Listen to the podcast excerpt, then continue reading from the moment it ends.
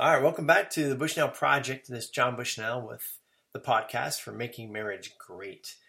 I hope uh, yesterday's message was encouraging to you, and I want to get back into God's Word and really administer the ministry of God's Word. So, just praying the Holy Spirit would give us ears to hear what He has to say here, and if it's my opinion, that He would block that. Right. So let's uh, let's get away from my opinion. Look at what God has to say about this love thing, and I want to start with verse four.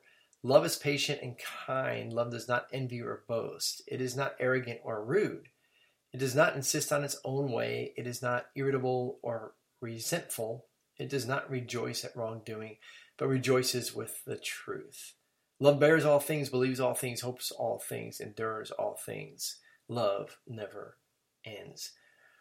So, looking at verse 4 again, I read all the way through the beginning of verse 8, but love is patient and kind. Love does not envy or boast. Looking at, you know, when we when we are trying to cherish our wives or anyone in our life, our parents, our siblings, if you're a dad, then our children, if you're in my season where you've got son-in-laws and daughters-in-laws, future son-in-laws and daughters-in-laws, maybe where you've got grandchildren, there's you know loving a grandchild that's a no-brainer. That's super easy right? That comes super super easy. Um, and you know no problem there. But what about the others? How do we really love them? Well i think showing patience. You know when they're when especially younger men and myself are acting like me back in the day i need to be patient with them right? That's showing love. And with my wife why can't i be patient with my wife? When i get home from a long day or i've had a long week and i, I travel a lot and it is feasible for Beth and I not to see each other for days, even weeks. Uh, this summer we were apart for almost two months.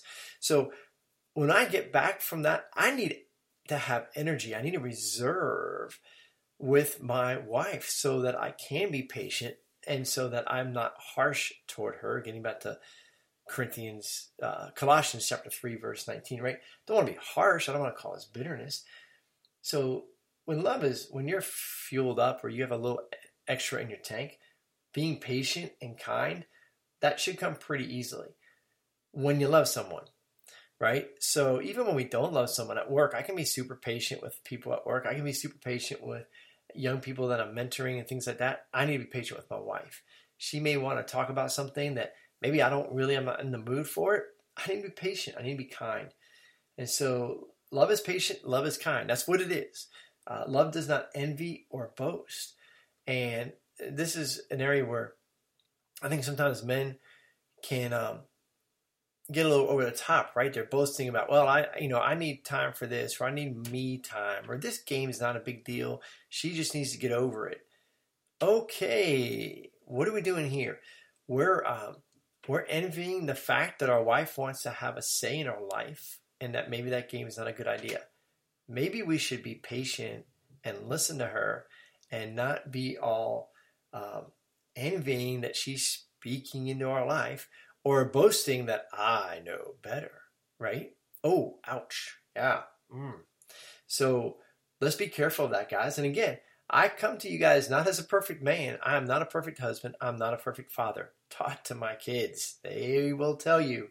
And they've got my permission to tell them. But of course, they are speaking from a much younger man's perspective, if you know what I mean. But I do come to you though from God's word and the ministry of God's word to say, hey, here's what God is saying to us, gentlemen. Let's not uh, be envy or boast because that's not love. And let's not be arrogant or rude. How do you treat your wife? So let's think about this practical thing for today. To uh, think of a way that maybe your wife experiences you that is rude. That is rude. Um, I've got some, you know, if I if I leave the clothes on the floor instead of putting it in a hamper, uh, that to her is rude. So I put my clothes in a hamper because I want to now, but because I love her and I don't want my love to stink, right? Because if I if I'm gonna be rude, then that's affecting my how she feels about my love toward her. So what's one thing you can do today where you can be less rude or less boasting or less envious towards your wife, and in turn show patience and kindness and be gentle and cherishing to her. God bless you guys. Talk to you tomorrow.